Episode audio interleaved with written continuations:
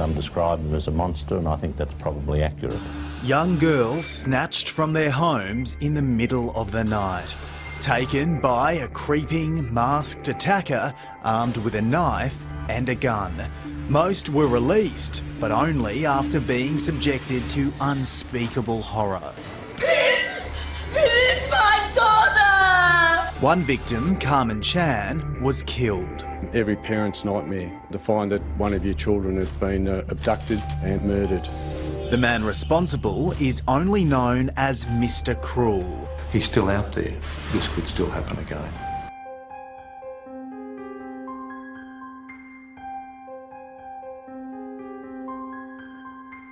Hi, guys, welcome to episode three of the True Crime Sisters podcast. I'm Harry and I'm here with my sister Bill. Today we are discussing the case of Mr. Cruel, a notorious pedophile that terrorised Melbourne in the late 80s and early 90s. Um, this is one of those cases for me that really stands out in my mind of all the cases I've read about. Because instead of being opportunistic, this guy has really created his own opportunities to like harass the victims. Yeah. Like he has stalked his victims, he's chosen his victims, and he will stop at nothing to carry out his crime against those victims. Yeah. So that's probably one of the main reasons I think I've wanted to do this case. How about you? It's, to me, yeah, it's really disturbing. Uh, it's almost like once he's honed in on a victim, they've almost got no way of getting away from him because Yeah. he will stalk them. He'll find out where they live, the best ways to get into their house. He knows them by name. Yeah. He's, a, he's chosen this person. Absolutely. So it's scary to think that if that was yeah, your child or someone you knew or just anyone at all, that they don't have a way out. Like Yeah, exactly. And that's and the fact that you can close, you can lock your doors, you can lock your windows, he'll wait. but he's going to find a way Yeah. in. So on the 22nd of August 1987, a family slept soundly in their home in Lower Plenty, a suburb 16 kilometres from the central business district in Melbourne. It was a quiet Saturday morning when the family's peaceful slumber was disturbed. A man dressed in a balaclava quietly removed a window pane from the lounge room of the house, which is terrifying. Mm. Like, I feel like that's quite a length to go to to get into someone's house. There's quite a few things in this case that are just next level terrifying. Yeah, I That- that- agree. that is one of them. Okay, so he was armed with a nylon cord, a kitchen knife, handcuffs, and a handgun, and he climbed through the window and crept silently through the house. Uh, the first room the man went to was the master bedroom where the mother and father were sleeping. He woke them up, threatening them with his handgun and the kitchen knife. After forcing them onto their stomachs, the man handcuffed their hands and their ankles. He then woke up the children, a boy and a girl, and forced them into their parents' bedroom, telling the family he was there to rob them. Once the whole family was in the room, the man removed the handcuffs from the parents' hands and ankles and tied them up with the cord he had bought. He told them, Be quiet and don't move, or I'll hurt someone. The man used complex knots to restrain them. The family was also blindfolded with surgical tape and gagged with electrical tape. The man asked the husband of the family about his clothing size, stating that they were similar sizes. He also claimed that he would need a first aid kit, a shower, food, and a shave. The man then took a number of items out of the wardrobe before ordering the parents inside and covering them with a blanket. The man's attention turned to the 11 year old daughter, who, for the sake of the podcast, we will call Jessica. The radio was turned up loudly to drown out the sound of the man abusing Jessica in the bathroom. Following this, he forced Jessica to bathe and clean her teeth. He then took her into the kitchen, where he raided the fridge before taking her into the lounge room and abusing her further. He also made two phone calls while in the house, one that connected and one that, that did not. And Yeah. with this, I think that the police thought he was chucking out red, what do they call Red them? herrings. Red, red herrings to make pe- the, make the children and just people believe, even the police as well, believe There was that. an accomplice. Yeah. But you know what I find weird is if one call connected, yeah. who did it connect to? Because I couldn't find any information saying when they say the call connected, like, do they mean that it actually connected to someone else's phone? Or That's a good point. I actually couldn't find that the call had connected, so I'm surprised you found that. So that's interesting. So one call did connect. I thought it was so- just an overall oh, mate, red I- herring. This is what I read Yeah. personally in my research Yeah. was that he made the two phone Yeah. calls and one of them he hung up before it connected Yeah. to anything and the other one it Connected. did connect and he was saying things like he was calling the person on the other end, yeah, like a bozo, yeah. and sounded like he was threatening them. threatening children and Yeah, so Yeah. maybe it was either supposed to sound like he had an accomplice or he was threatening another family. yeah, to scare. The, and only But, the daughter yeah. was hearing this, so Okay, I didn't know that either. that I believe. I could be wrong about that. Okay. But, So I guess it's hard when there's like a different sort of information Yeah. flying around, but I guess you can get a general consensus that definitely- he at least made Yeah. one phone call, if not two. yeah, Okay. they may or may not have connected. it may or may Yeah, interesting. Uh, yeah. When the man was finished his twisted activities, he took Jessica to the spare room where he tied her up with a nylon cord. She was told the man was leaving and ordered to count to a hundred before opening her eyes, freeing herself and her family. She waited to hear the click of the front door closing before freeing her family, who quickly called the police. The family described the man as slim to medium build, with light coloured, bushy eyebrows, aged in his mid 20s with bad breath. He had an oval face with soft hands and a deep, gruff voice. This attack was similar to a number of other attacks in the area in the years before. Little did Melbourne know that the new nightmare was just beginning. This nightmare would have the parents of Melbourne terrified for their children's safety in their own home. A monster was lurking amongst them, and he is known as Mr. Cruel. On the evening of the 26th of December in 1988, a family arrived at their Ringwood home after being out and about for a number of hours. John and Julie Wills got their four daughters ready for bed, and the girls were in their shared room ready for sleep by 10:45 p.m. John and Julie were up until about 1 a.m. when they decided to go to bed. John was struggling to get to sleep and decided to do a jigsaw puzzle. After completing the puzzle just before 5am, John turned out all the lights and went off to bed. About 30 minutes after the lights had been switched off, Mr. Cruel entered the Wills home. He was able to push a key that was on the inside of the house into a piece of newspaper on the floor and pull it outside before using it to unlock the house. This is a great example of the meticulous nature and preparedness that Mr. Cruel encompassed when carrying out his crimes. And so terrifying. Absolutely. Because how many people do you know that have like the key on the inside of the lock at night when they go to bed? I feel like that's a common thing. So inside of the So, like you lock your front door and then the you just have the key just sitting on the inside of the door. so he knew all that. So he would have known that and like just knocked it out onto the floor and then pulled it out. Who is this guy? This is He's, terrifying. you can see why they believe that he's like an educated Yeah. man. This is someone that's smart. yes, absolutely. It was thought that Mr. Cruel was watching the house that night, waiting for all the lights to go off, so he knew the family inside were asleep. Not long before this night, one of the Wills' daughters, 10 year old Sharon, had been photographed for a local newspaper. Her photograph was published, and it's possible this is where Mr. Cruel first spotted her and decided to make her his victim. Once inside the Wills' home, Mr. Cruel loudly crashed through the door of John and Julie Wills' bedroom. Like in his previous attack, he was wearing his balaclava and was armed with a handgun. Julie Wills instantly began screaming upon the sight of a masked intruder in her bedroom. Mr. Cruel then put his gun up to her husband's head and demanded that she stop screaming. Like in the first attacks, the Wills were forced to lie on their stomachs before being bound, this time with electrical wire. Mr. Cruel demanded money. He searched through John Will's wallet before asking where the telephone was. He warned John, Don't be a hero. He then cut the telephone cord. Sharon pretended to be asleep when she heard the sound of her mother screaming, followed by the voice of a man. Mr. Cruel shone his torch in Sharon's face and asked her if she was awake. He referred to her by name. Mr. Cruel got Sharon down from her bunk bed and she realized she could no longer pretend to be asleep. He selected some clothes for her out of her cupboard and led her through the house. After grabbing a few more items of clothing from throughout the house, on the way out, Mr. Cruel picked Sharon up and carried her to the back porch. Sharon was gagged after she began screaming. She was told she better not scream again. She agreed. Sharon was taken to a car and told that she would be returned to her family when her parents paid ransom money for her safe return. She was forced to duck down on the floor of Mr. Cruel's vehicle, which she described as sounding old. Mr. Cruel used adhesive tape to stick a blindfold to Sharon's head to ensure that she couldn't see where they were going. Eventually, they pulled into a driveway and Mr. Cruel removed Sharon from the car, carrying her into a house before laying her down on a bed. Soon after, she was forced to brush her teeth and bathe before being assaulted by Mr. Cruel. Sharon could hear a number of planes flying over the house throughout her time there. At some point, Mr. Cruel told Sharon he had to leave the house for a while and harnessed her to the bed by her neck, which is oh, just disgusting. horrible. While he was gone, all Sharon could do was listen to the radio, which was still playing in the background. That's like a horror movie I know. in itself. Poor girl. 10 years old. I know. While alone, Sharon decided to bravely take a peek at her surroundings. She noticed that there was recording equipment at the foot of the bed. When Mr. Cruel returned, he again assaulted her and forced her to bathe again.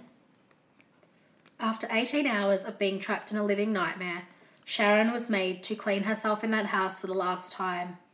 She was washed thoroughly before being told to step into a garbage bag, which was then taped to her shoulders like a dress. She also had a bag taped over her head with a hole cut in it so she could still breathe. After struggling to start his car, Mr. Cruel drove Sharon around for what she describes as a long time. When the car finally stopped, Mr. Cruel lifted Sharon from the car and jogged with her in his arms. They were at Bayswater High School, which is six kilometres from Sharon's home in Ringwood. He placed her to the ground and explained to her directions to a nearby Food Plus supermarket. He told Sharon not to look at him before removing the garbage bags and blindfold he had put on her. Which is obviously, like, having Bayswater High School in there is quite creepy because I actually went there for a couple of years in high school and I think you played basketball Yeah, there. I played basketball there. It's not, it's, you know, within a 20 kilometre radius of Yeah. where we grew up. So So, for us, it's a bit of a hometown. Yeah, and it's just sort of it's not an area like it's it's a nice ish area like surroundings wise, but it's not exactly an an area where you would expect to be found. You could get lost around there Oh, basically. Like so yeah, it's just And I think, I don't think it was as built up then mm. as it is now. Like Yeah. now it's quite a busy area. yeah. It's just yeah, not not ideal where you want to be drugged. So, not long after this, a woman stumbled across her, standing on a street corner. It was not long after midnight. The girl said, My name is Sharon Wills, and I was taken from home early this morning. A man left me here and told me to go and ring home. Sharon was praised for her bravery, given the extreme, terrifying circumstances she had endured. The woman who found her praised her intelligence and good spirits. Police were quickly called, and Sharon was able to rejoin her family, who at this point were frantic with worry. When questioned, Sharon described the man as 173 to 180 centimetres tall and thin to medium build. He was well spoken and aged in his mid 20s to 30s. It was noted that the man seemed to have a good knowledge of forensic science and had been very thorough in removing any materials from Sharon that could have led back to him. As well as giving a great description of the man himself, Sharon was also able to recall specific details about the house where she was held. She described the room where she was kept as being the second room on the right from the front door. The house had 70s style beige or cream carpet and peachy coloured full length curtains. She was able to describe in great detail the decor of the house. Little did the police know this would not be the last time the same house would be described to them. On Tuesday, the 3rd of July 1990, Nicola Lynas and her sister Fiona were home alone in their exclusive rented Canterbury home while their parents were out for dinner. And just for anyone who's not familiar with Melbourne, Canterbury is a very affluent, well to do mm. suburb. Probably more so then as well. Like now they are more affluent, well to do suburbs, but I think back True. then it was a little bit more so it still is actually. It yeah, still absolutely. is, but I think it's there's a lot it's a lot more built up now Yeah. as well, so it's not quite as exclusive. Yes, yeah. Okay, so the family were getting ready to move back to their home country of England after living in Melbourne for three years due to a work opportunity. The girls ordered a pizza for dinner, and Nicola decided she wanted to sleep in her sister's room, so she dragged her mattress in. By 11 pm, the girls had eaten their dinner and they were both in bed. Not long after, at around 11:20, both girls were woken up by a man in a balaclava standing over them, armed with a knife and a handgun. Mr. Cruel had struck again. The girls were forced into their parents' room as the man demanded to know where their parents kept the money. While the man looked through Mr. Sorry, how do we say his name? Liners. Sorry, Mr. Liners' wallet, he did not take anything, even though there was money in there. Fiona was then forced onto her stomach and hogtied with clothesline wire. Mr. Cruel then took Nicola to her bedroom, taking a number of her clothing items and demanding that she got dressed. Mr. Cruel asked the girls a number of questions about the Lynas family financial situation and then stated he wanted a ransom of $25,000. It was thought that the ransom demands were a red herring to throw the police and family off the motives of Mr. Cruel. While it is now known that he is a pedophile, initially the ransom demands were supposed to lead authorities to mistake his motivations as financial. Mr. Cruel then left the house with Nicola, leaving Fiona tied up on the bed. Not long after, Brian and Rosemary Lynas returned home from their night out. Discovering the phone lines cut, one daughter hogtied on the bed, and the other daughter, 13 year old Nicola, missing. Mr. Cruel left the Lynas property with Nicola in the Lynas family car before abandoning that and moving Nicola to another car. Nicola's eyes were covered with adhesive tape and a balaclava as they drove through the night. Eventually, they arrived at a home, and Nicola was led inside and taken straight to the bedroom. Like the victims before her, she was made to wash and clean her teeth. This time, he actually told her he didn't want to leave any identifying evidence. He called her Nikki before assaulting her and harnessing her to the bed and falling asleep next to her. That's disgusting. Like, It really is. falling asleep next to her in bed. Like, It just shows that he truly was a pedophile. Like he had like a thoughts. romantic Yeah. connection, he thought, in his own mind to these girls. yeah. Which is, And he knew their names. So knew their names. Nikki, like, it's Nicola. Like, Yeah. don't. don't act like you Yeah. know it. It's disgusting. It is. Unsurprisingly, Nicola did not sleep at all that night. The radio had been turned off and she was able to hear planes flying overhead. At around 10 a.m. the next morning, Mr. Cruel woke up and turned the radio back on before assaulting her again. At some point during the multiple assaults, Mr. Cruel told Nicola he had followed her home from school previously and that he had schoolgirl mm. fantasies about her. Disgusting. Yeah. He forced her into her school uniform, which he had stolen from her home, before assaulting her yet again.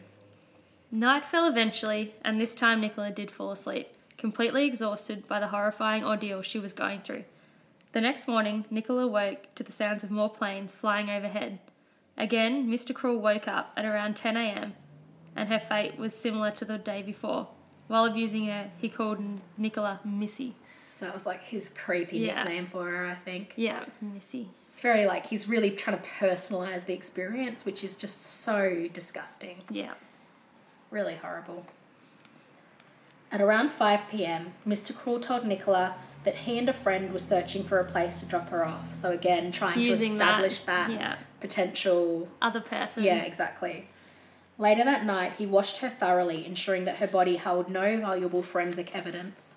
He also pretended to have a conversation with the supposed friend that was helping him, although Nicola did not hear anyone else in the house. Now blindfolded, Nicola noted the five to seven steps it took as Mr. Cruel led her from the front door to a waiting vehicle in the driveway. After trying to start the car multiple times, Mr. Cruel eventually drove Nicola to safety. After driving for a while, Mr. Cruel removed Nicola from the car and walked her around for a number of minutes before changing directions and walking her to a different location. He left her in Kew, about five kilometres from her home, after the terrible 50 hour ordeal. It was just after 2 am on the 6th of July 1990. It was also her 14th birthday. On that day. Yeah, the day that she was found. Whoa. Nicola ran to a nearby house, and the man inside let her use the phone to call her family, who were so grateful for her return. The family returned to England six days later, as you would, because Yeah. it's terrifying. Absolutely. Like Sharon, Nicola was praised for her bravery and amazing recollection of even the smallest events of those torturous 50 hours. Although the police were no closer to catching this meticulous pedophile, they had obtained a lot of details from his victims. Two brave young women who had been to hell and back and lived to tell the tale. Unfortunately, his next victim would not be so lucky. Mr. Cruel was not heard from again for another nine months. The parents of Melbourne remained on high alert with the news that young girls were being kidnapped and tormented. Karmein Chan was a beautiful 13 year old girl who lived in the prestigious area of Templestowe with her parents and younger sisters. The 13th of April 1991 was a Saturday night at Karmein's parents. Phyllis and John were working nearby in one of the family's popular Chinese restaurants. The hardworking couple had migrated from Hong Kong 16 years earlier and made a fantastic life for themselves and their family. Karmein was at home taking care of her two younger sisters, nine year old Carly and seven year old Karen. The Chan house was described as a fortress with 18 rooms, including five bedrooms, a gym, a spa, a sauna, a pool, and a tennis court. Whoa. Which sounds amazing. the girls were hanging out in Karmein's room watching a documentary about Marilyn Monroe. Hungry, Karmein and Carly decided to head down to the kitchen and grab something to eat. As they left the room, Mr. Cruel confronted them. He threatened them with a knife and forced them back into the bedroom by the hair. That's horrible. Yeah. He told Karmein's sisters, You two little ones, get in the cupboard. He then shoved a bed up against the cupboard so the girls couldn't get out. Wearing nothing but a knee length nightie, Karmein was dragged from the house through the night to where it is likely Mr. Cruel had parked his car. After about 10 minutes, Carly and Karen were able to escape from the cupboard and notify their parents that a man had taken Karmein. The police were called immediately, setting up a command post at the Chan home. Unfortunately, because of this, the crime scene was not preserved properly, and any potential evidence in the Chan home was lost within hours of the abduction. Like in his previous attacks, it was thought that Mr. Cruel left a red herring. On the side of Phyllis Chan's Toyota Camry, words were spray painted Payback Asian drug dealer, and more and more to come. The police spent precious hours investigating the lead, turning the Chan's lives upside down, searching for any clues of a drug link. They found nothing. Mr. Chan was a hard-working man and squeaky clean in every sense. Another lead that was pursued was that both Karmein and Nicola attended exclusive private school, Presbyterian Ladies College in Burwood, although the two had not met. Hours and days passed, and Karmein was not released like the girls before her had been. The police were certain that this was the work of Mr. Cruel, and a task force was assembled. It was named Operation Spectrum. And I was just going to um, say a couple of words about Operation Spectrum before I continue, just to sort of show how intricate um, the task force was. So there were 40 police officers dedicated to just that one case, and they spent three years and $3.8 million chasing Mr. Cruel. Yeah. They interviewed more than 27,000 people and checked 30,000 houses. Uh, it was a very intensive investigation, but obviously there were problems. So, like you said, um, setting up a command post in the house, bad idea because potential evidence was lost. And then also, um, apparently, they actually lost evidence over the years as well. So, things that could have been tested these days when DNA technology is so much better have been lost. Yeah. So, I thought that was interesting. Um, John and Phyllis Chan made a heartbreaking plea to Mr. Cruel to please return Karmein safely. John held Phyllis close as she broke down, acknowledging the safe return of the two other girls. One cannot even begin to imagine what the Chans were going through, but Karmein didn't come home. On the 9th of April 1992, almost a year after Karmein disappeared, a man walking his dog noticed a human skull in a landfill in Thomastown.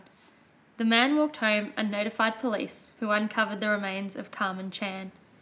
Post mortem on the skull uncovered that Ch- Karmein had been shot three times in the back of the head. Karmein was described as strong and feisty, and it was thought that maybe she had defied Mr. Cruel and removed her blindfolds. According to Mrs. Chan, she had discussed the Mr. Cruel case with her daughter, and Karmein had proudly stated that if she were abducted, she wouldn't go willingly and would put up a fight. Nicola Lynas recalled that Mr. Cruel had stated, My freedom is more important than your life. Operation Spectrum collaborated with the FBI to produce a profile of Mr. Cruel. It was thought that Mr. Cruel might work for the Education Department because his attacks always occurred during school holidays. He would be steadily employed, and people who knew him would regard him highly. He may even be involved in his community. He would be a very obsessive compulsive person who would be likely to wash and sanitize himself frequently. It was likely that he was both intelligent and organized and would likely display a keen interest in children. It is rare for predators like Mr. Cruel to stop committing offences without being imprisoned or dying. However, there is no evidence that Mr. Cruel has committed any offences since the 1991 murder of Karmein Chan. Police on the case believe the reason for this is probably because he is one of the men that is on their radar and felt pressure when he was interviewed, knowing that if he stepped out of line again, he would be apprehended. Now, I just need to mention this because we haven't touched on it. So, obviously, Karmein is the only person that Mr. Cruel murdered. Yeah. Um, so there is a small um, amount of police that do believe that Karmein is not actually one of Mr. Cruel's victims, that Yeah. she in fact may have been abducted and murdered by somebody else. And I know that was like one of the thoughts that came to your mind Mm. when did. you were reading it. When I was researching, I thought, and how do we know? Because he didn't murder the other girls. So, Yeah. um, but then what you thought, I think, yeah, my my take on that is like similar to what was said before. I just think that possibly because of the person Karmein was, Hmm. she did something that would have meant that she could identify him if he released her. Yeah. I honestly just think that, like Nicola Lynas said, his freedom was more important than her life, and in that case, Karmein had done something that was going to impact on his Yeah. freedom, and for that, she was killed. And That's just what I believe. Mm. And especially if he was, like, obviously they're saying he may have been someone who was high in a community. He obviously would have held himself in that high regard as well. Absolutely. So for him to have been caught, he just would, he it would have been Well, a total embarrassment. Yeah, Yeah. total embarrassment. So I can see where that all comes from, but I just I just thought I've got to mention it because in my Yeah. head that was one of my. It's definitely interesting. I also think that like if there was a possibility that he was not that the person who killed Karmein wasn't Mr. Cruel, I feel like the police wouldn't have stated so surely in general that she was a victim of Mr. Yeah. Cruel. Like I feel like they must have some evidence That that is made- pretty yeah. strong that it's the same person. Not only that, but like it would be quite rare that there would be such a meticulous um, like child abductor within that small area. In my opinion, At the I same mean, time. yeah, at the same time. Yeah. Not that I know anything about the statistics of how many child abductors operate in any given area, but Yeah. just like my first thought as well. Yeah. That makes sense. So in 2016, the Victorian police released some information about their leading suspects that had been contained in a secret dossier called the Sierra Files. One of the prime suspects came forward and admitted to being one of the men in the Sierra Files. A former Melbourne University lecturer admitted that he had committed a number of attacks at knife point in the early 70s and was jailed for 10 years. He would have been out of jail in time to commit the Mr. Cruel attacks. At the time of his known offences, the man was married with three children. He did and still li- does live in Thornbury, not far from the Melbourne CBD. Uh, I just want to say a little bit more about this guy. So, this information about him actually came out in the Herald Sun. They did like sort of an expose piece on him, and they were actually able to contact his lawyer as well, who was willing to say a few things about him. And the lawyer actually stated that the victims of this man were treated very similarly to the Mr. Cruel victims. Yep. So, being bound and sexually assaulted. Um, some were assaulted in their homes, and others were actually abducted and then released. So very similar Very to Mr. similar. Cruel. And this guy's actually admitted that he thinks him he's probably the number one suspect. And from the sounds of his crimes, you can kind of see why he would be. Um, also, his psychiatrist came forward publicly, and um, I'm not sure why because I Well- would thought they would had a No, they did do that call out. The police did a call out to all doctors and psychiatrists to come forward if they had any information. Oh, really? Yeah. So I didn't know that. Well, that explains. Some were anxious out. to do it because obviously they they Holding didn't know for sure. Yeah. But um, yeah, that could have been when it came Yeah. out. So during he actually came forward and said that he was concerned because this guy had some really sick fantasies that he disclosed in in their sessions. Yeah. So you've actually got people coming forward about this guy, well, like fearing that he could Yeah. be Mr. Cruel. So I just thought that was interesting, something interesting to add. who knows? Um, there's actually six other main suspects as well in the Sierra files. So all seven of the men, so including the university lecturer, they were unable to be ruled out at the time um, they were searching for Mr. Cruel. Police claimed that any seven of the men were perfectly capable and willing to commit the crimes of this nature. The men range from currently being aged 57 to 76 years of age, which would put them in that prime age group back in, In the, the 90s, 90s, yep. and late 80s. Um, most of these men either cannot be tracked down now or are not willing to talk about the case, although all the men have denied involvement in the past. Um, the task force decided that if any other girls went missing, all seven men would be arrested and questioned immediately. But at the time, no other attacks occurred. So Unfortunately, the work of Spectrum Task Force has never led to the apprehension of Karmein's killer and the abuser of so many children. It is unknown whether he is alive or dead, but justice and closure is something the Chan family deserves. If you have any information about the murder of Karmein Chan or the abductions of Sharon Wills or Nicola Lynas, please call Crime Stoppers on 1800 333 000. Thank you for joining us for episode three of the True Crime Sisters podcast. We hope you've learned something about the terror Mr. Cruel forced upon Melbourne throughout the 80s and 90s and even today, as many of us wonder what became of him. Our thoughts are with the families of the victims, in particular the Chans, who live with the loss of their beautiful Karmein every day. Please join us next week for episode four, and until then, please stay safe.